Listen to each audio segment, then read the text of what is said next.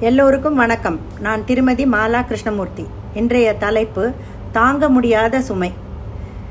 மனபாரங்கள் அதிகமாக நான் நினைக்கும் சில காரணங்கள் நம் சொந்தங்களே நம்மை முதுகில் குத்தும் போது நாம் பிறரை நம்பி ஏமாறும் போது நம் நெருங்கிய உறவை இழக்கும் போது பழி பாவம் என்று தெரிந்தும் அதை செய்துவிட்டு வருந்தும் போது கோபம் என்ற அரக்கனை வெல்ல இயலாமல் அமில வார்த்தை வார்த்தைகளால் பிறரை காயப்படுத்தும் போது தாய்க்கு சுமையாகி பிறக்கிறோம் இந்த தரணிக்கு சுமையாகி இறக்கிறோம். இந்த இடைப்பட்ட வாழ்க்கையில் பல சுமைகளை சுமக்கிறோம். இது தாங்க வாழ்க்கை. சில சுமைகள் சுகமான சுமை எக்ஸாம்பிள் தாய்மை. பல சுமைகள் துக்கத்தை தரக்கூடிய வகையில் அமைந்து விடுகிறது. ஆனானப்பட்ட சிவனே பிட்டுக்கு மண் சுமந்த கதை நம் எல்லோருக்கும் தெரியும். ஆனால் அவர் சுமந்த மண்ணை இறக்கி வைத்துவிட்டு பிட்டை கூலியாக பெற்றுக்கொண்டார். அதுபோல நாமும் நம் மனச்சுமைகளை இறக்கி வைத்து விட வேண்டும். ஒரு முறை தாங்க இந்த வாழ்க்கையை வாழப்போகிறோம் அதை சிறப்பாக சந்தோஷமாக வாழ வேண்டாமா? அடுத்த வேலைக்கு இல்லாதவன் கூட மனம் இருந்தால் சந்தோஷமாக வாழ வாழ முடியும். பத்து தலைமுறைக்கு பணம் சேர்த்திருந்தாலும் அதை காப்பாற்றுவது எப்படி என்று தெரியாமல் சுமையோடு சோகமாக இறக்கும் இருக்கும் பலரை நாம் பார்த்திருக்கிறோம். அப்போது எது சிறப்பு?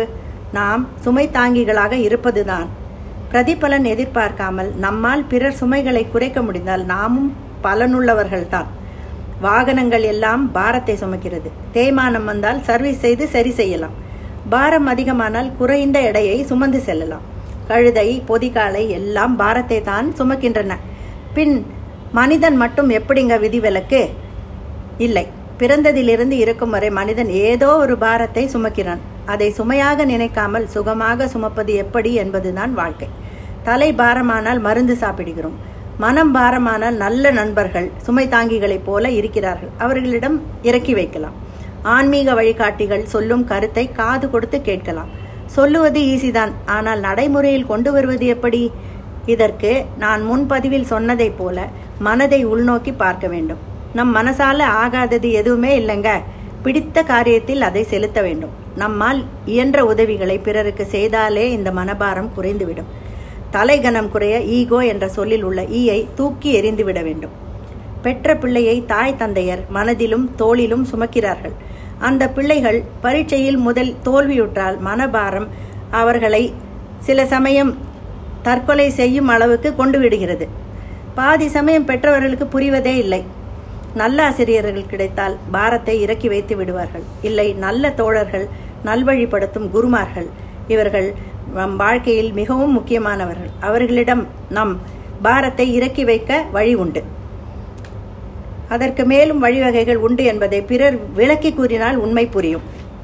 ஹோப் என்பது லைஃபில் மிகவும் முக்கியம். அதை எல்லோரும் இழக்கக்கூடாது.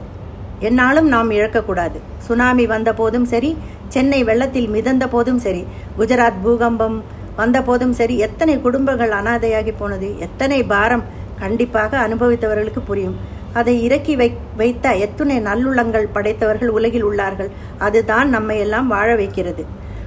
When you wish good thing for others good things come back to you this is the law of nature நாமும் நம்மால் முடிந்தவரை பிறர் பாரத்தை குறைக்க முயலுவோம் முயல முயலுவோம்.